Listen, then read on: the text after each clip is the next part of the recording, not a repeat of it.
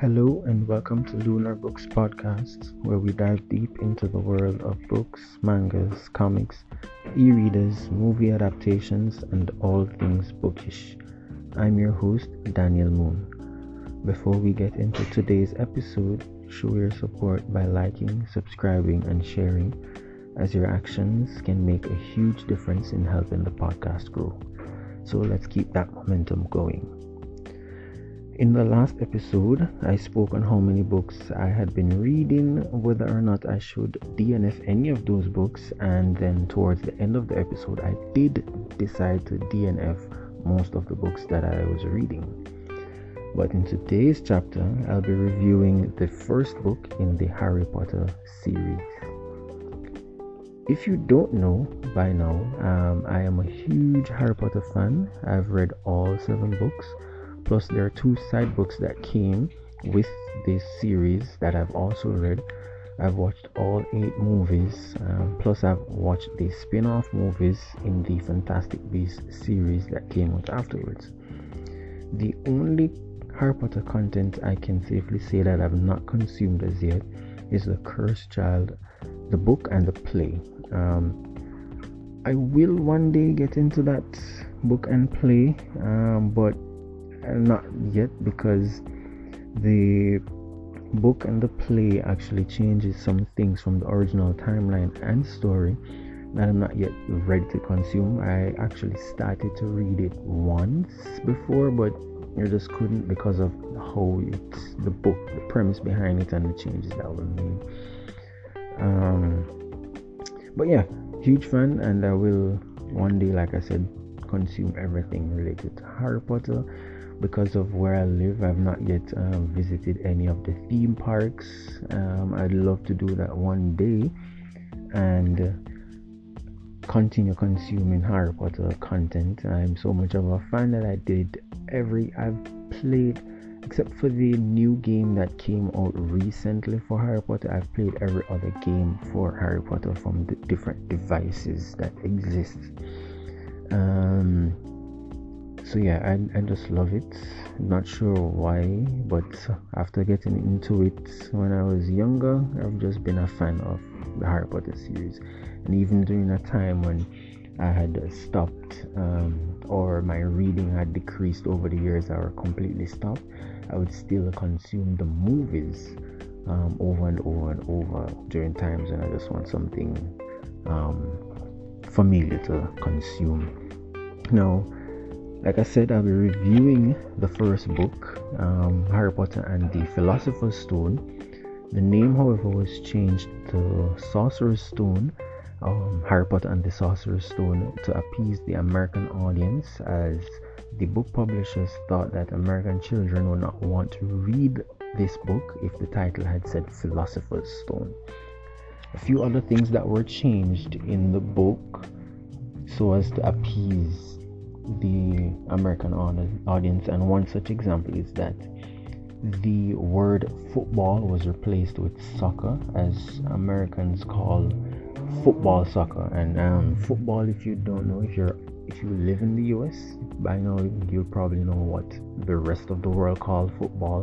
What football is, what the rest of the world knows it as. Um, but yep, so yeah i'll be getting into that today. And um, i must say though that there may be some spoilers if you have never actually consumed the book. I probably have just said one of them which as it relates to football and soccer but that's not a minor one. But there should be some major spoilers into this episode. Now like i said harry potter and the philosopher's stone is today's book for review the author is J.K. Rowling. I have no idea what J.K. stands for. I never looked it up, and I don't think I want to look it up. Anyways, the genres that this book falls under is um, adventure, children's literature, fantasy, and of course fiction. The age group in which this book um, is mainly written for is middle grade or MG, but this book can be read no matter what age it is, as long as they can read and they've been given permission by parents because some parents believe in the whole sorcery thing and books can lead to different things. Whatever. Let's not get into that. But yeah, it can be read by any age group as long as you're able to read. Um, but it was mainly written for middle grade, which is between think it's between 7 and 10. That's the middle grade age group. Um, so, yeah, this book, the actual original book, has 223 pages. Not entirely sure how many pages there are for the Kindle book. Um, yes, there will be a difference because it's a different format, but I could not find that out while I was researching some stuff for this review. Now, uh, there are quite a few characters that were introduced to in this book. I'm gonna give you the main characters first. So the main characters that we have is Harry Potter, who is our main character. Ronald Ron Weasley, who is um, Harry's friend. You have Hermione Granger, who is also Harry's friend, and these three characters, Harry, Ron, and Hermione, um, by fans are known as the Golden Trio. They did not get this name in the series itself. It's just fans over the years gave them that name, the Golden Trio. Then you have Draco Malfoy as a main character. Draco is Harry's arch enemy. He is in a different house.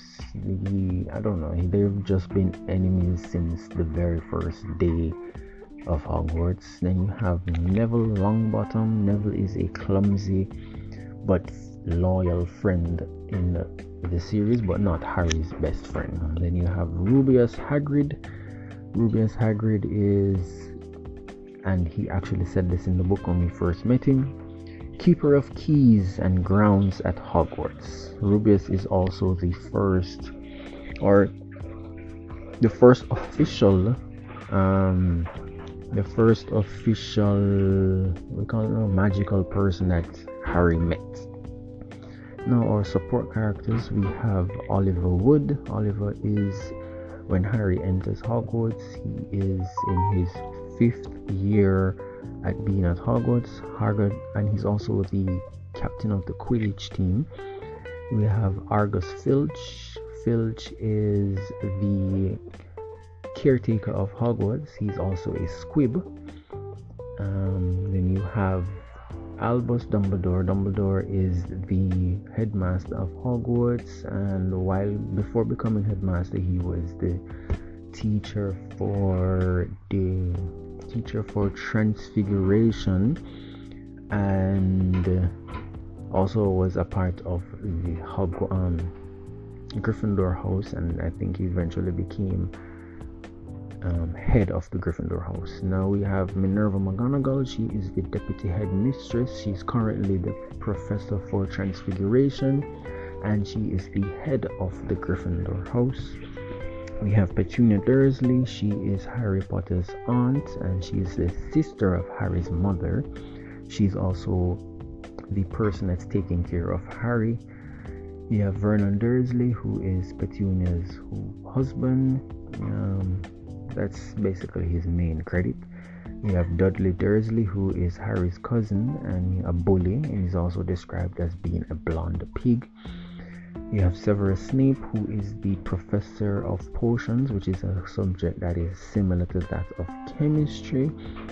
Severus is also Severus also despises Harry.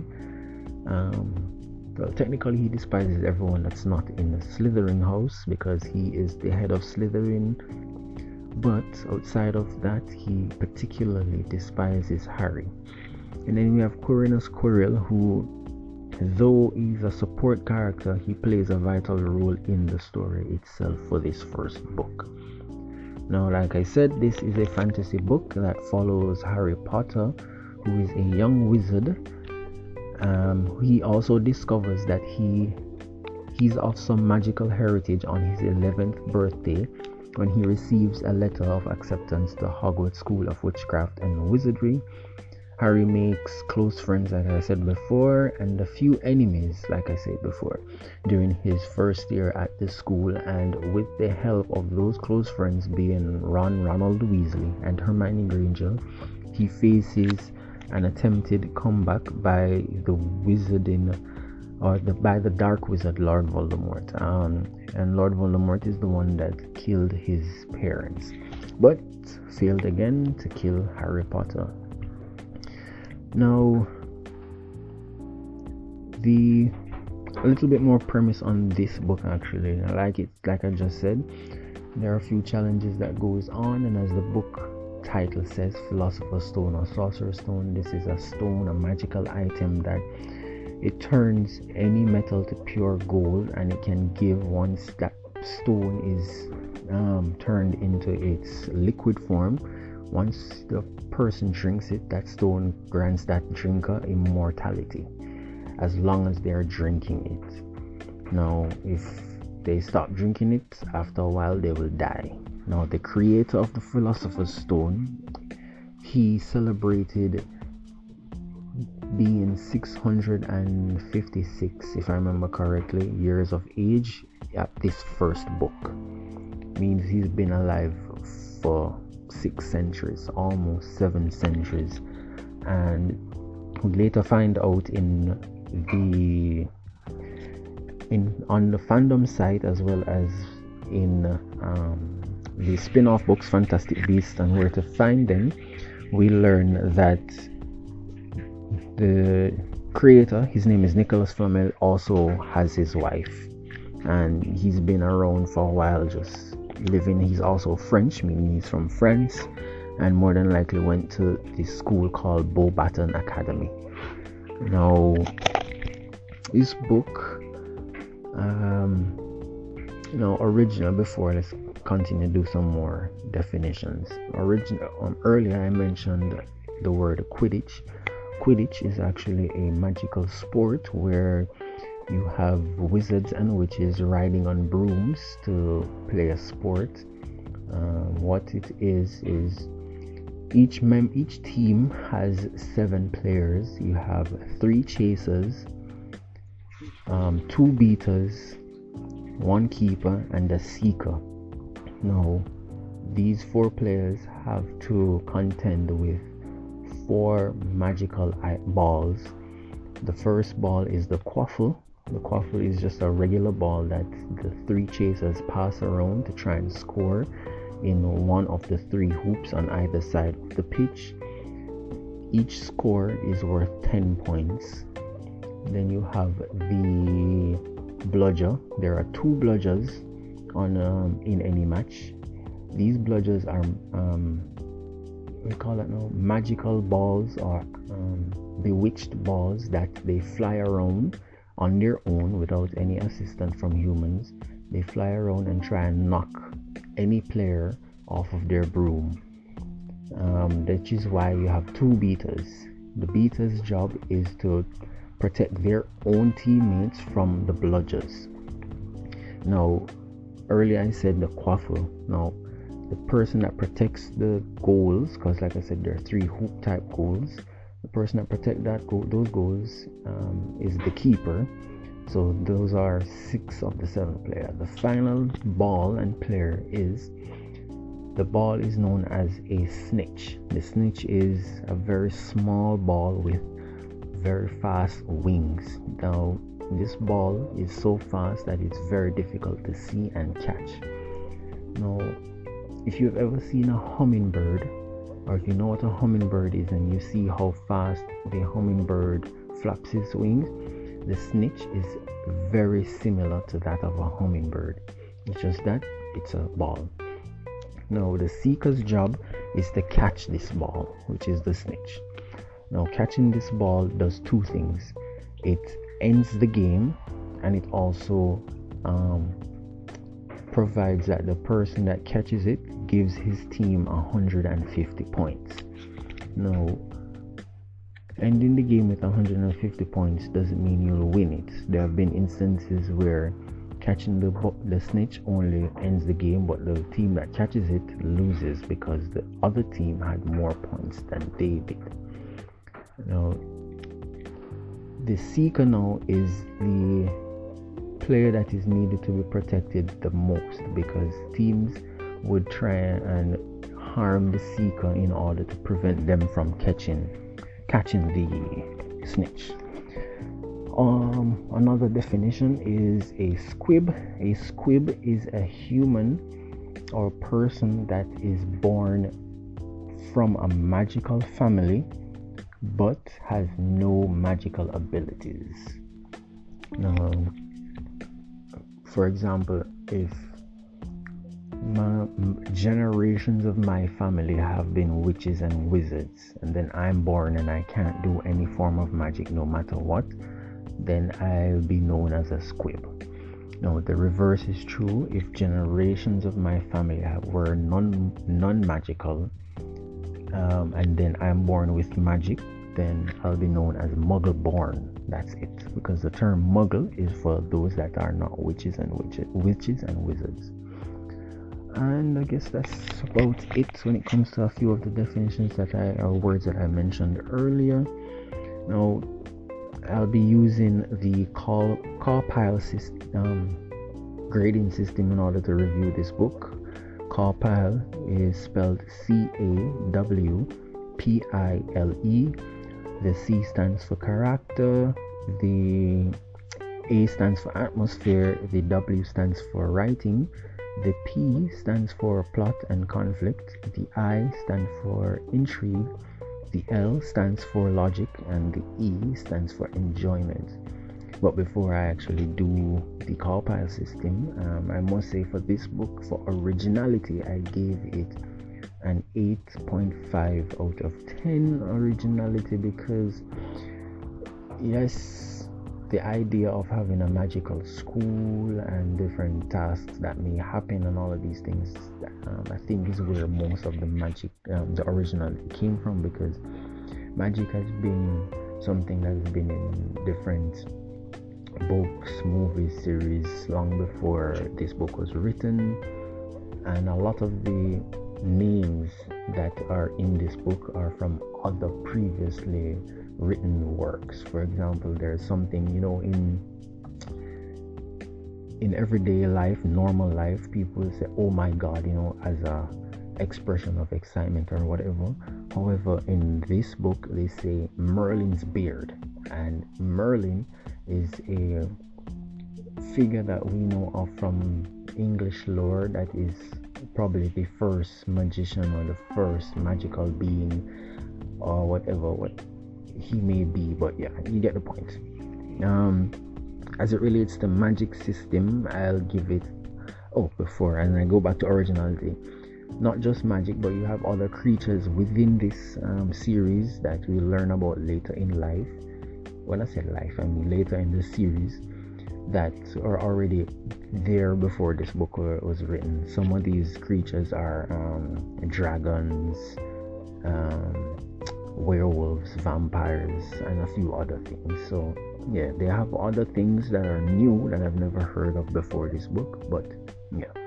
Alright, now to the magical system. Magical system, I gave this uh, 8 out of 10, and that's because, like I said, in originality, there are so many things that the book took from other sources when it comes to magical beings and um, mythical creatures. Now, on to. First, grading is character, and this is based on character development, character likability, and all of that. And I actually gave it 8.5 out of 10. Um, the because it's the first book, of course you don't you can't expect a lot, but then you don't get. Mm, for example, for Quirrell, Quirrell, Quirrell, like I said, he's a minor character, but being a minor character, he actually plays a very big role in the book's plot, but you don't get a lot of details on Quirrell if you're only reading the first book.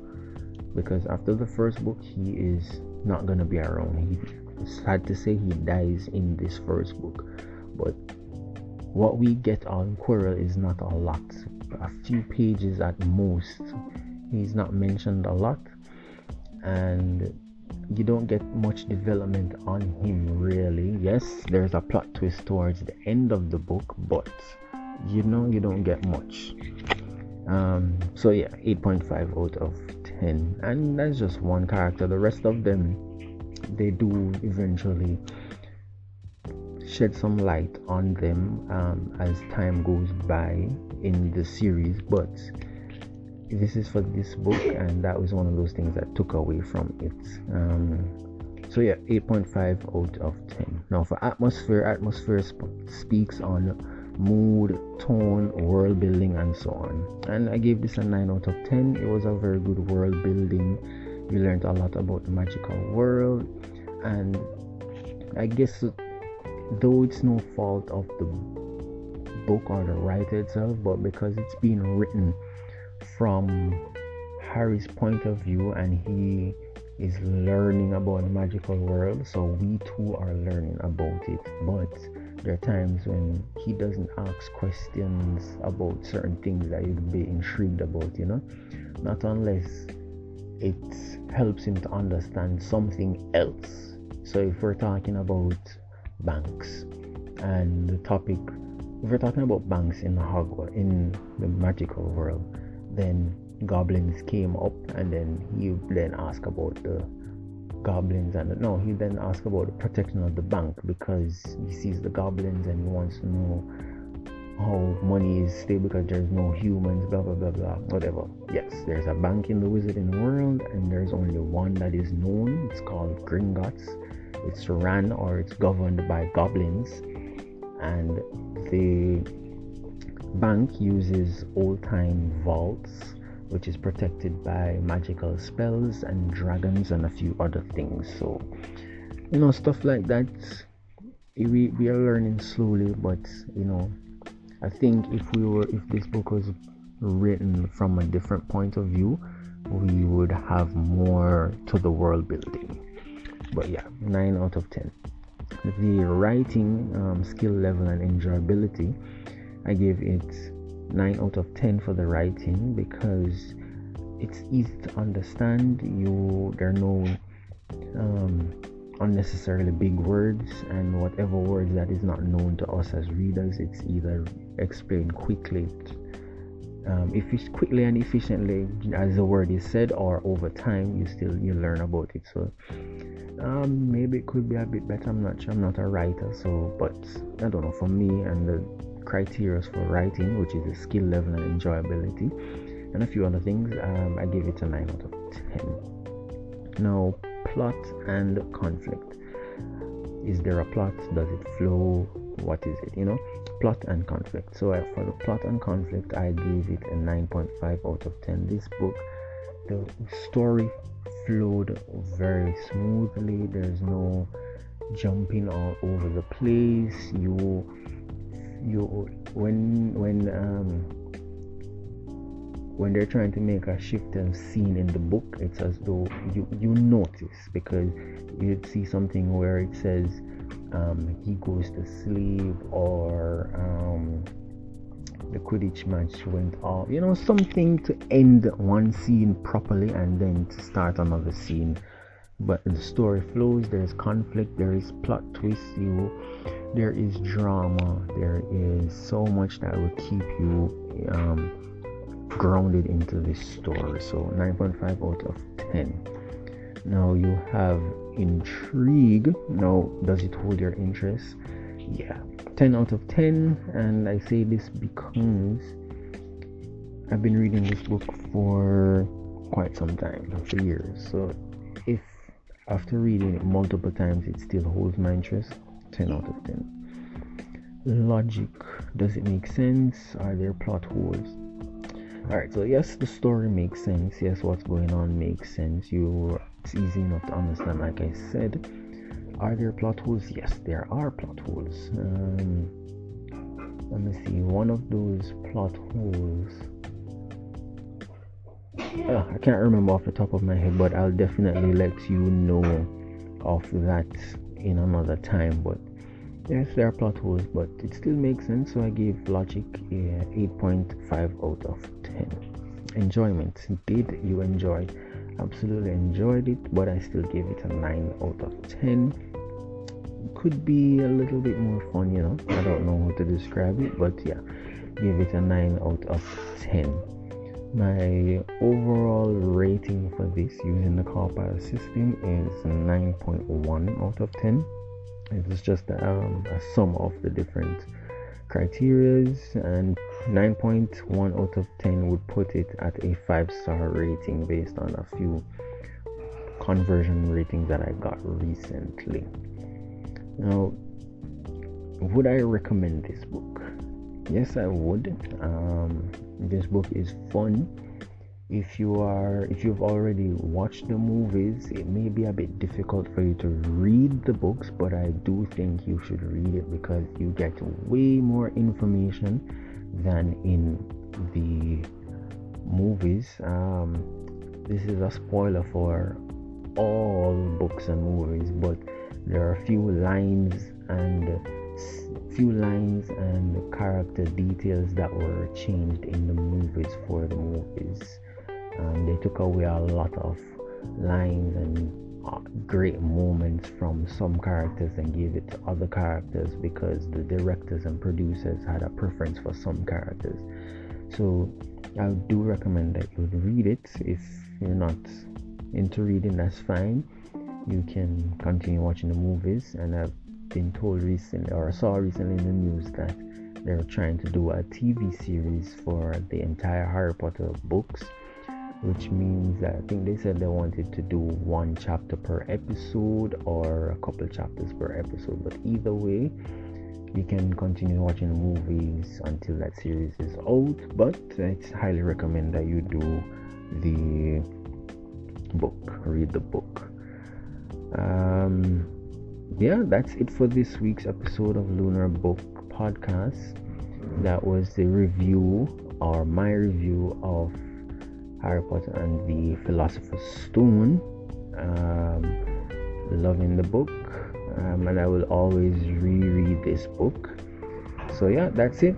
Um, thanks for listening to the Lunar Books Podcast. I'm your host, Daniel Moon if you enjoyed this episode or if you're informed or you learned from this episode and you'd like to help support the podcast, please share it with others, post about it on social media, or leave a rating and review on your listening platform.